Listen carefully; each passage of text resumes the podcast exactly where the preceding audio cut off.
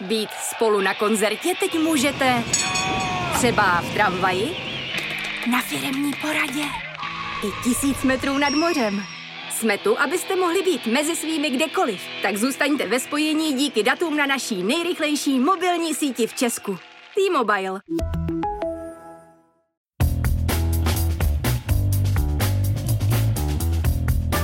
Právě jste si zapnuli Stopáž. Páteční podcast z pravodajského serveru Seznam zprávy. Mé jméno je Jan Kordovský a tenhle týden se asi nejvíc vztekám nad množstvím útoků na reportéry v ulicích USA. Server Bellingcat jich ke středečnímu večeru napočítal celkem 133. A to se mi na Zemi svobody zdá o zhruba 133 víc, než by bylo vhodné. Kromě toho jsem pro vás připravil rozhovor s politologem Milošem Gregorem, se kterým proberu, jak si Spojené státy, Evropská unie, Donald Trump, Twitter a Facebook vykládají svobodu slova v online prostoru. Today I'm signing executive order to protect and uphold the free speech and rights of the American people. Ale ještě předtím jsem pro vás vybral přehled těch nejdůležitějších nebo nejzajímavějších zpráv z uplynulého týdne.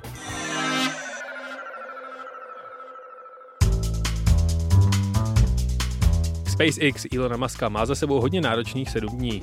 Během pátečního testu vybuchl prototyp nové generace nosné rakety.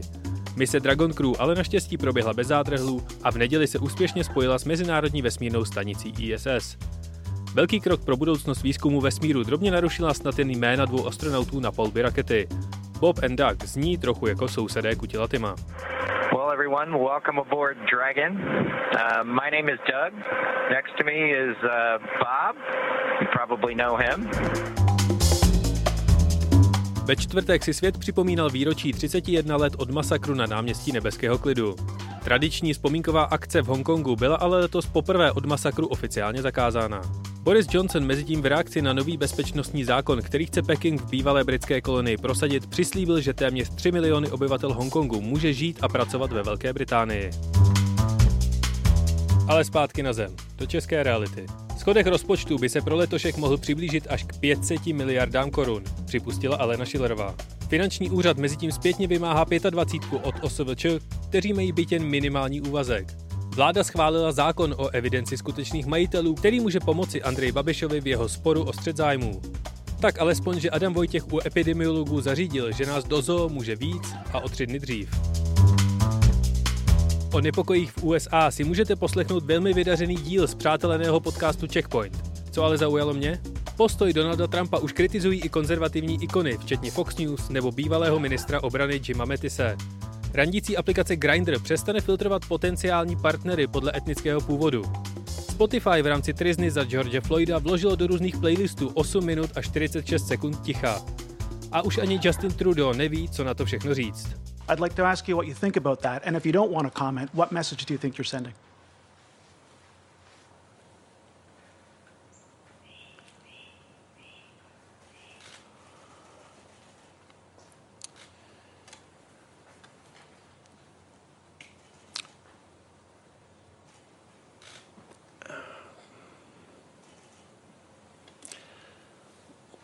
We all watch in horror and consternation what's going on in the United States.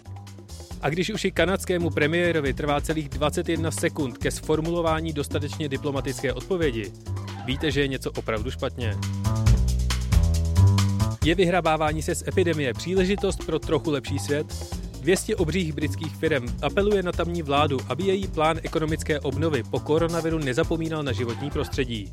Trochu lepší by mohla být i Praha. Magistrát konečně zveřejnil manuál pro kultivovanou Prahu, který provozovatelům hospod a obchodů radí, jak se v ulicích vizuálně prezentovat, aby nám z toho všem nebylo fyzicky špatně. Teď už se ale pojďme vrhnout na rozhovor s odborníkem na dezinformace, propagandu a politické kampaně Milošem Gregorem.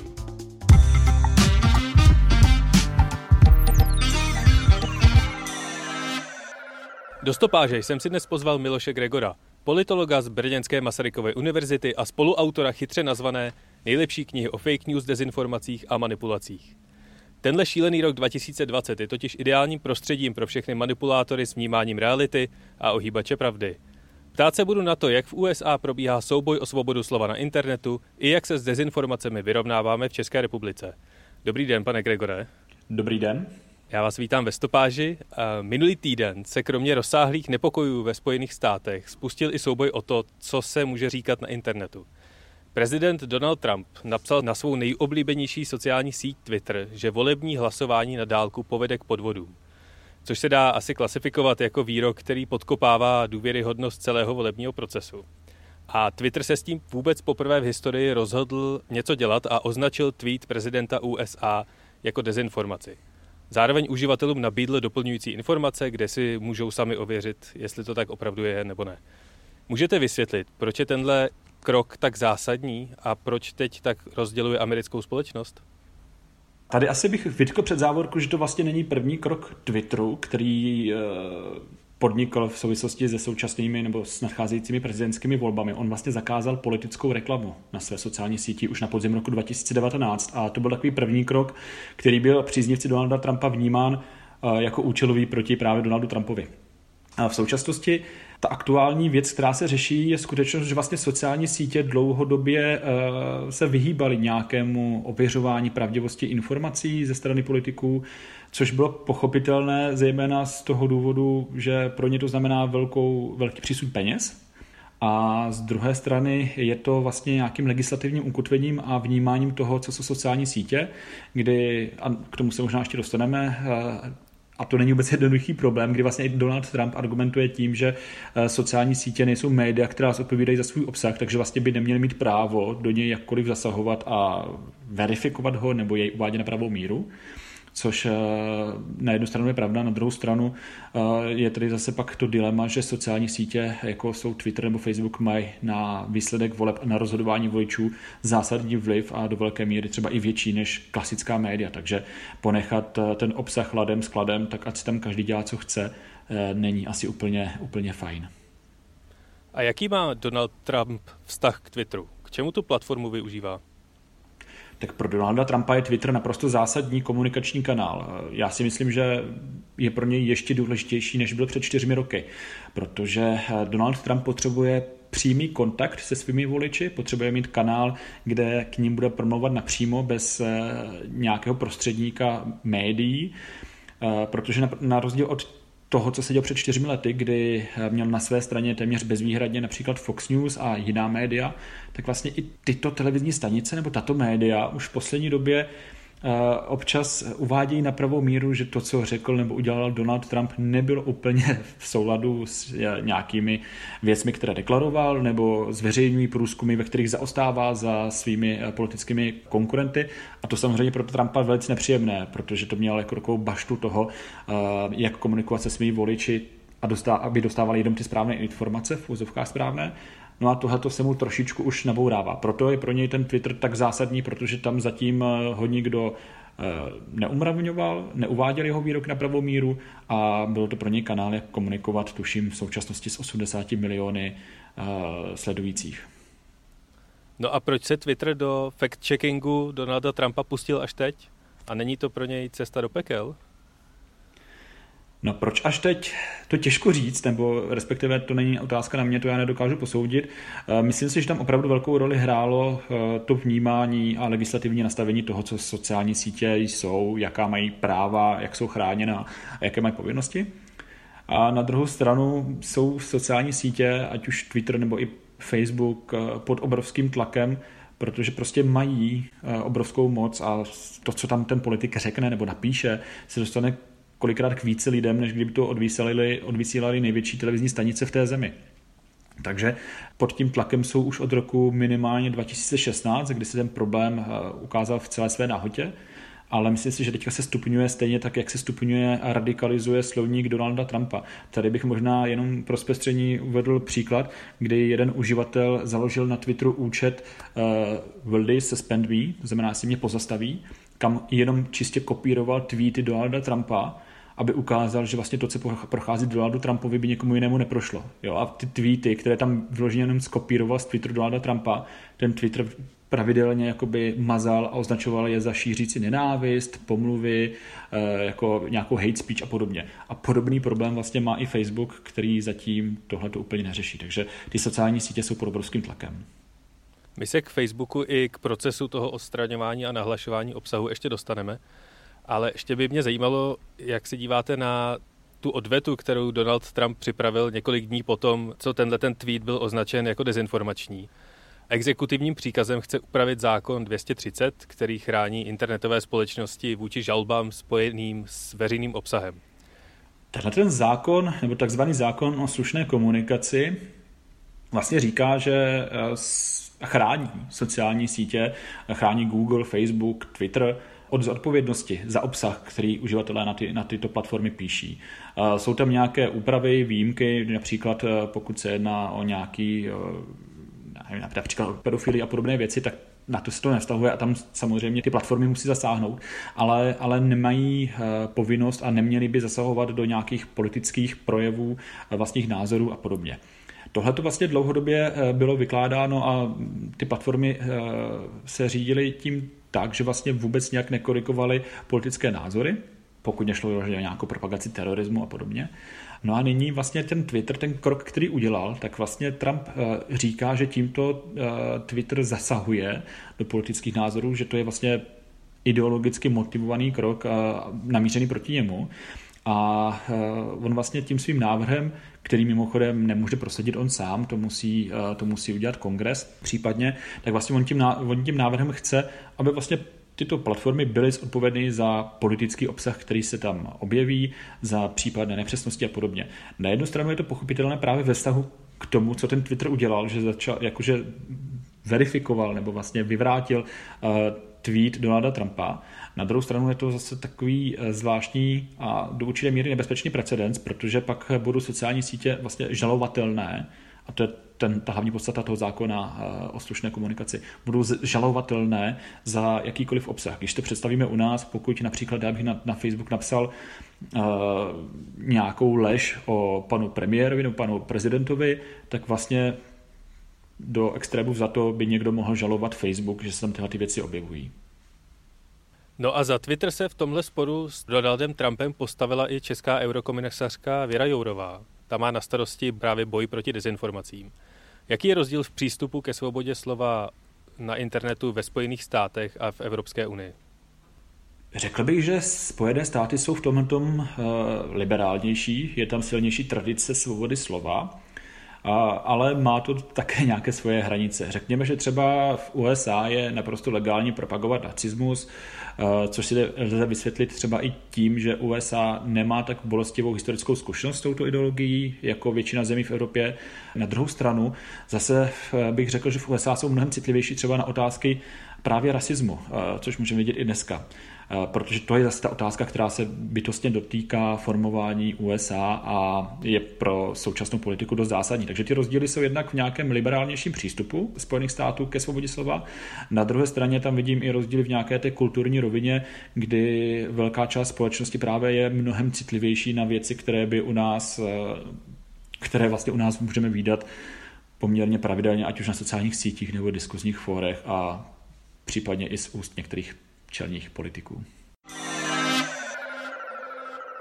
Právě posloucháte Stopáž, kde se s odborníkem na dezinformace Milošem Gregorem bavím o zodpovědnosti sociálních sítí za to, co na nich uživatelé, včetně Donalda Trumpa, publikují. Já bych se ještě zastavil u Facebooku, který je mnohonásobně větším hráčem než právě zmiňovaný Twitter. Vlastní totiž sítě jako Instagram nebo WhatsApp a jeho dopad je exponenciálně větší a je to daleko větší globálnější hráč. Poučil se Facebook ze svých chyb během prezidentské kampaně v roce 2016, kdy se podle mnoha analýz stal takovým epicentrem dezinformací?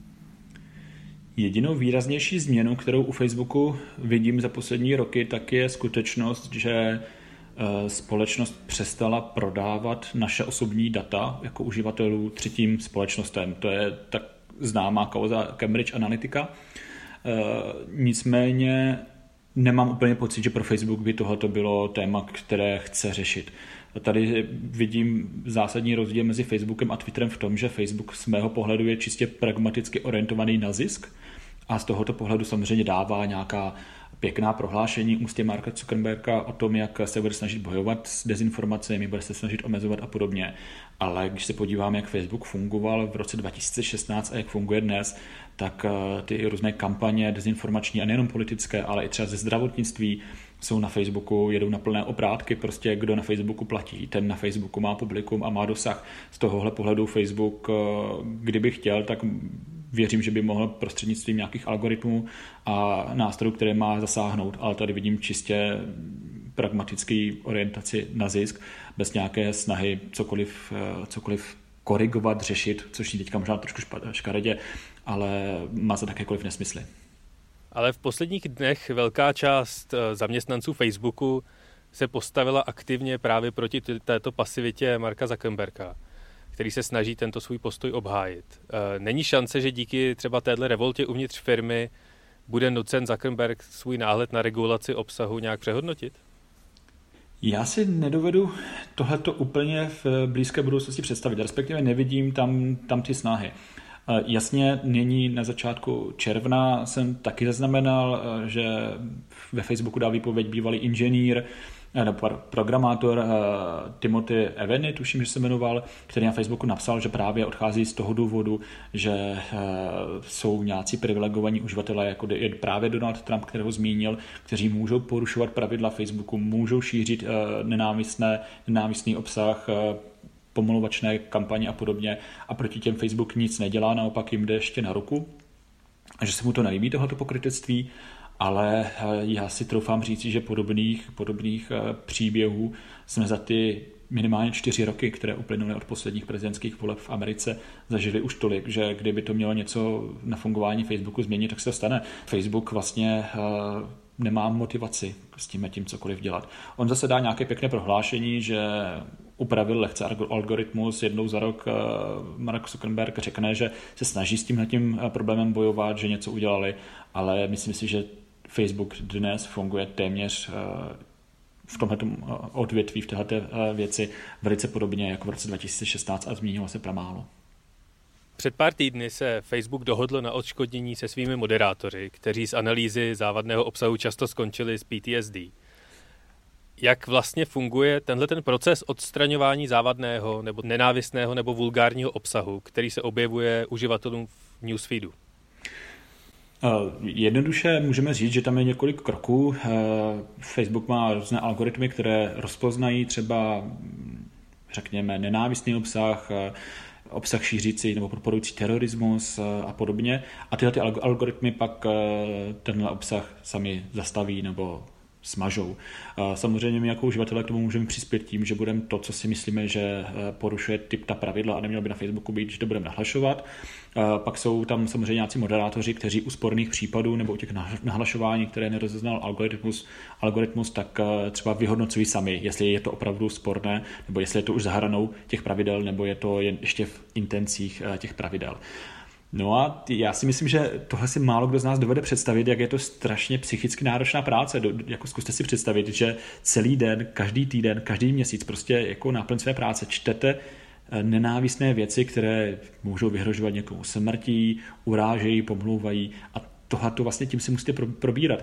Já si to jako představuju, my jsme před několika lety dělali analýzu manipulativních technik na českých webech a pomáhali nám s tím naši studenti a když jsme se jich pak ptali, jak jim to jde, tak říkali, že jim to jde docela dobře, ale poté, co celý den četli ty nenávistné věci, tak mají pocit, že jako upadají do deprese, tak teďka si dají na 2 dny pauzu. Jo. Ono to je fakt strašně psychicky náročné a zároveň asi žádný algoritmus nedokáže ty věci vychytat zatím tak přesně, že ten lidský faktor je tam důležitý. A nehrozí třeba, že ten algoritmus něco vyhodnotí špatně a najednou začne potlačovat tu svobodu slova? Určitě v ojedinělých případech se to stává, tady je asi důležité, aby to nebylo pravidlem.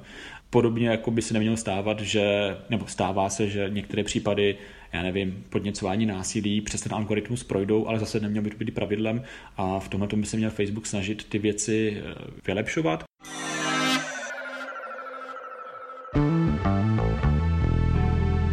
Dobrý den, tady je Lucie Stuchlíková a Václav Dolejší, autoři politické talkshow Vlevo Dole. Kauzy, boj, ovliv i šeptanda z kuloáru sněmovny. Politiku vidíme nejen vlevo a dole, ale úplně všude. Každou středu nás najdete na Seznam zprávách, na Spotify, v Apple Podcasts a dalších aplikacích, kde jste zvyklí poslouchat podcasty. Odebírejte Vlevo Dole, ohodnoťte nás a sdílejte. Děkujeme.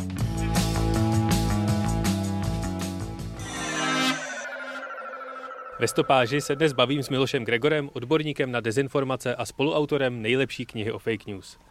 Pojďme se teda teď podívat na situaci v České republice, když už jsme ji nakousli. Dá se český přístup ke svobodě slova a šíření informací v online prostoru nějak definovat? Je v něčem specifický?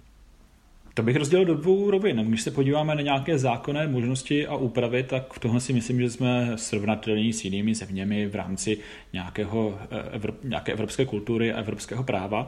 Tady to není nějak specifické. To, co se řeší obecně na té evropské úrovni, je právě teďka svoboda slova versus respektive najítí té hranice, kde končí svoboda slova a kde už se jedná o nějakou aktivitu, která je škodlivá pro společnost. A to se pravděpodobně fakt musí vyřešit na té evropské úrovni, k tomu ty národní státy nemají příliš sílu, protože celou dobu se bavíme vlastně o Twitteru a o Facebooku a z tohohle pohledu prostě jsme malí hráči na to, aby jsme Facebooku nebo Twitteru cokoliv přikazovali nebo je upravovali. Ta druhá rovina, a myslím si, že pro tu podobu s tím, co se setkáváme, je mnohem zásadnější a to je politická kultura a politická reprezentace, kterou máme. Samozřejmě je něco jiného, když vám šíří konspirační teorie na sociálních sítích běžní uživatelé, občané, kteří nemají nějaké přednostní právo v médiích a je pak rozdíl, když vám tohleto činí vrcholní ústavní činitelé té země. A z tohohle pohledu se obávám, že na tom nejsme příliš dobře ani ve srovnání třeba s jinými evropskými zeměmi, protože zase stačí se podívat, co do éteru vypouští občas prezident Miloš Zeman, co si ve vztahu k nějaké faktičnosti, nefaktičnosti a překrucování reality dovolují poslanci a vrcholní představitelé třeba poslanecké sněmovny a tak dále. Letos v březnu Centrum proti terorismu a hybridním hrozbám pod ministerstvem vnitra upozornilo třeba na video Jaroslava Duška, ve kterém debatuje o alternativních metodách, jak zápolit s koronavirem. A několik serverů a úložišť, včetně Seznamu, video následně stáhlo. Proč je tenhle krok, jak z pozice mediálních domů a CTHH, kontroverzní? Já si přiznám, že mě třeba až tak kontroverzní nepřijde. Já jsem totiž to video pana Duška s panem Celápkem viděl a přišlo mi neuvěřitelné, jaké věci tam zaznívají. Jako na jednu rovinu je to takový příjemný humor, konverzační pořad, který máme všichni rádi. Na druhou stranu je to protkáno různými konspiračními teoriemi a nebezpečnými radami, které jako můžou ohrozit zdraví. Já bych neřekl teda, že je to kontroverzní. Z mého pohledu se tady ministerstvo zdravotnictví a pak ministerstvo vnitra, konkrétně CTHH, zachovali správně, protože opravdu i ministerstvo zdravotnictví naznalo ve svých analýzách a na základě těch analýz to pak bylo staženo, že ty věci, které tam zaznívají, jsou naprosto nepodložené, není sebe menší důvod jim věřit a vlastně můžou dávat třeba lidem i falešnou naději, že tady někdo má zázračný lék na koronavirus. Jo, a to je ten hlavní problém, že ve chvíli, kdy vám někdo řekne, že si například můžete vylečit nějakou nemoc tím, že budete koukat půl hodiny do zdi, tak ono vás to půlhodinové koukání do zdi asi jako zdravotně neohrozí, ale ohrozí vás to, že ztratíte třeba 14 dní, kdybyste se mohli léčit. Tady je to spíš precedens v tom, že si nevybavuju jiný případ, kdyby takto vlastně postupovali české orgány a požádali by takto plošně o smazání nějakého obsahu. V tomhle tomu je to asi zásadní, trošku kontroverze tam může vzbuzovat to, že to sami nemedializovali a nezveřejnili konkrétní ty argumenty, proč tomu kroku přistoupili. Z tohohle pohledu asi by bylo vhodnější, kdyby byli trošku transparentnější, nicméně ten obsah opravdu byl prazvláštní, že tak řeknu, a zase YouTube vám nesmaže video jenom proto, že mu napíšete, mně se to video nelíbí. Jo. Ty platformy asi naznaly, že ty argumenty ministerstva zdravotnictví potažmo vnitra jsou pádné a proto k tomu kroku přistoupili. Můžete posluchačům popsat, co vlastně Centrum proti terorismu a hybridním hrozbám je za instituci a jaké má pravomoci a co je jeho historie? Je to otloukánek, kterého hned na začátku znemožnil Miloš Zeman tím, že jim dal nálepku nějakého cenzorského úřadu, což není pravda. CTHH dělá zejména nějakou osvětu dovnitř státní správy, pomáhá úředníkům nastavit nějaké zabezpečení komunikaci, pomáhá jim, jak se vlastně pohybovat na internetu tak, aby byli odolnější proti nějakým třeba dezinformacím a podobně. No a druhá rovina je, že pokud se objeví nějaká dezinformace například o tom, že když si pomůžeme americkým případem, kdyby tady byl třeba Donald Trump a řekl, že volby v České republice jsou snadno napadnutelné a hackři je můžou napadnout, tak CTHH by mohlo vydat prohlášení, že se tohoto nikdy v minulosti nestalo, není žádný důkaz, který by to potvrzoval a tohoto je čistý nesmysl. Takže tohoto jsou takové dvě základní role toho centra při ministerstvu vnitra. Vy se dlouhodobě a profesionálně dezinformacím a hoaxům věnujete. Kdo je podle vás v České republice z pohledu hoaxů nejohroženější skupinou? Taková intuitivní odpověď na první dobrou by byla seniori, ale já si myslím, že to není úplně pravda, protože už tím, jak několik let opakujeme, jak seniori jsou ohroženi a se dávají pozor, tak je to samozřejmě dobře a řada z nich si dává větší pozor. Já si myslím, že tady jsme nejohroženější všichni, kdo si myslíme, že ničemu nenaletíme, že přece jsme tak hloupí, abychom uvěřili nějakému nesmyslu. A tím pádem si nedáváme pozor, co čteme a čemu věříme. Z tohohle pohledu vlastně ta nějaká arogance nebo to, že jsme přesvědčeni o své výjimečnosti, je ten základní signál, který nás ohrožuje. A jakým způsobem se v České republice aktuálně dezinformace nejčastěji šíří? A existují nějaká data o tom, kdo ty dezinformace vytváří? Přiznám se, že já ta data nemám. Obecně víme, že si je vytváříme sami jako občané České republiky. Z části jsou nám importovány zejména z prostředí Ruské federace, což potvrzují zpravodajské služby a nasvědčují tomu i různé hackerské útoky. Prostě Rusko se snaží v Evropě zasívat sváry do těch zemí a spíš tu Evropu rozdělovat, takže toho jsme svědky. Záleží zase, jaká jste věková skupina, kdo jste. Pokud budete senior, tak většinou se s těmi konspiračními teoriemi a dezinformacemi setkáte pravděpodobně v řetězových e-mailech, které vám chodí. Pokud jste člověk do 50 let, do 40 let, pohybujete se denně v sociálních sítích, tak dost pravděpodobně nejčastěji narazíte na nějaké nesmysly a fake news právě třeba na Facebooku, protože ty dezinformace jsou zprávy jako každé jiné a předávají se podobnými kanály, jako se předávají ty informace a zprávy ověřené. Takže pokud čerpám informace jenom z Facebooku, tak pravděpodobně tam vidím i ty dezinformace. No, celé to téma dezinformací je hrozně neuchopitelné. Umíte třeba na příkladu dezinformací o 5G sítích na Jesenicku vysvětlit, k čemu takový hoax ve finále prakticky je? Plně jednoduše, když se budeme bavit právě o těch věcech, tak oni nám můžou změnit politické preference a to, jak pak vypadá celá ta společnost. Jako pokud vás někdo přesvědčí, že 5G sítě jsou naprostým zlem, které vás ohrožuje na životě, tak pak nebudete volit politiky, kteří říkají, prosím vás, to je blbost, nevěřte tomu, pojďme se věnovat opravě chodníků. Jo, zvolíte si nějakého, jak to říct slušně, šmejda politického, který vám bude říkat pozor, jako 5G sítě jsou největším problémem, zvolte mě a já s tím zamávám. A pak vám bude říkat, že mikrovlnky škodí zdraví a měli byste nosit alobalové čepičky. Jako tohle jsou samozřejmě už ty extrémní případy. Ale ono se stačí podívat na kauzu lithium před sněmovními volbami. Stalo se to téma číslo 1, 14 dní před volbami. Polovina politických stran na tom postavila pak kampaň, tu závěrečnou fázi. A řada voličů se na základě toho rozhodovala. No a pak máme vlastně složení poslanecké sněmovny takové, jaké máme. A můžeme se jenom bavit o tom, jak by vypadalo to složení, kdyby tady nebyl tohleto dezinformace. A lithium pořád nikde. Jsou teď nějaké nové trendy v dezinformacích? Setkáváte se s nějakými novými přístupy? Nové trendy. A teď si pojďme podívat, jaké nové video jsme si sdíleli.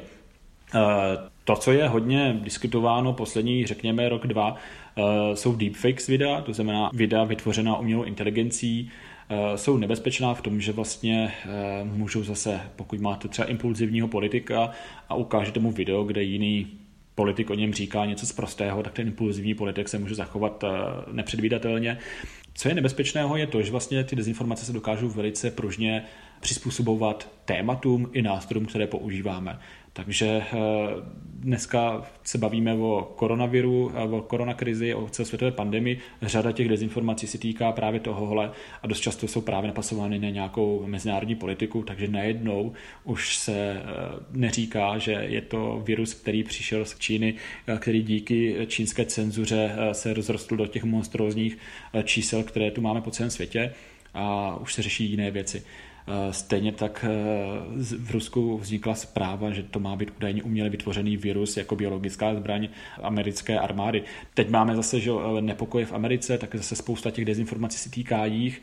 U nás se můžeme asi těšit na řadu různých příběhů živých a zavádějících o tom, jak konala vláda třeba v případě pandemie a podobně. Takže vlastně největší nebezpečí těch věcí je, že jsou vždycky aktuální, a řada z nich se horko těžko vyvrací, protože musíte chviličku počkat, získat data, udělat nějakou pořádnou analýzu, abyste to dokázali vyvrátit, a tohle všechno, než uděláte, tak ten příběh už si žije svým vlastním životem.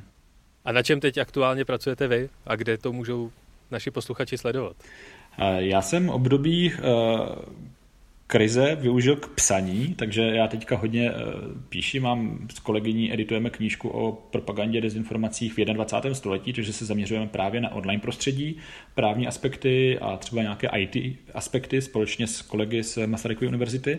No a druhý takový projekt, který mám teďka rozjetý, je mezinárodní, kdy s kolegy z více než 28 zemí, tuším, dáváme dohromady publikaci právě toho, jak vlády jednotlivých zemí dokázaly reagovat na koronavirus, jak dokázaly se svými občany komunikovat, jestli dokázaly třeba uklidňovat, nebo to využili k tomu, aby získali a opevnili svoji politickou moc. Takže to jsou takové dvě knihy, na kterých dělám, které by snad do konce roku měly vyjít, tak třeba to bude někoho zajímat. Tak předpokládám, že to vydání a odkaz na všechny knihkupectví dáte na svůj Twitter. Pod jakým jménem vás na Twitteru najdeme? Určitě, na Twitter dávám téměř vše. Na Twitteru jsem jako anselmo.cz. Tohle byl Miloš Gregor, odborník na dezinformace. Já vám moc děkuji za rozhovor. Já děkuji za pozvání. Pěkný den.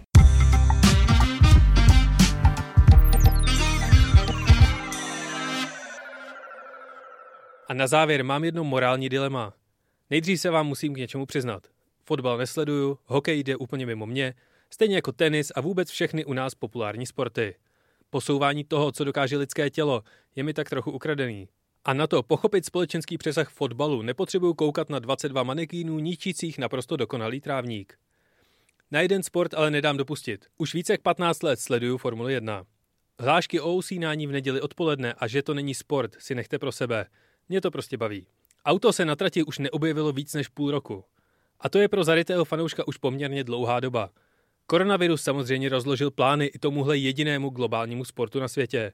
Velká část týmu je existenčně závislá na příjmech z reklamy a vůbec na přítomnosti na závodních okruzích. To samé platí pro promotéry jednotlivých závodů a majitele celého cirkusu, americkou společnost Liberty. Všichni tito hráči se tak poslední 3 měsíce snaží za každou cenu světový šampionát znovu rozjet. A s tím mám právě trochu problém. Jak moc velký smysl má teď tlačit na pilu? Tento týden byla s velkou slávou zveřejněna první část letošního kalendáře. Počínaje červencem se uskuteční 8 závodů v Rakousku, Španělsku, Itálii nebo Velké Británii. Vše samozřejmě bez přítomnosti diváků a za maximálních hygienických opatření. Jasně, svět už se začíná otvírat, fotbal se rozehrává všude možně, ale žádný ze sportů nevyžaduje tak obří logistické operace a přesuny tisíců lidí po celé planetě jako právě Formule 1. A proto by mě opravdu zajímalo, jestli se opravdu vyplatí předvádět, jak celý tenhle kolos cestuje napříč Evropou, která se přitom z epidemie ještě úplně neoklepala. A přiznejme si to, jestli je něco exkluzivní klub miliardářů, je to právě pedok Formule 1. A já si opravdu nejsem jistý, nakolik je chytré ukazovat, jak si privilegovaní mohou prakticky bez omezení cestovat po světě, zatímco Jarka z Pardubic má letos jistý, snad maximálně to Chorvatsko.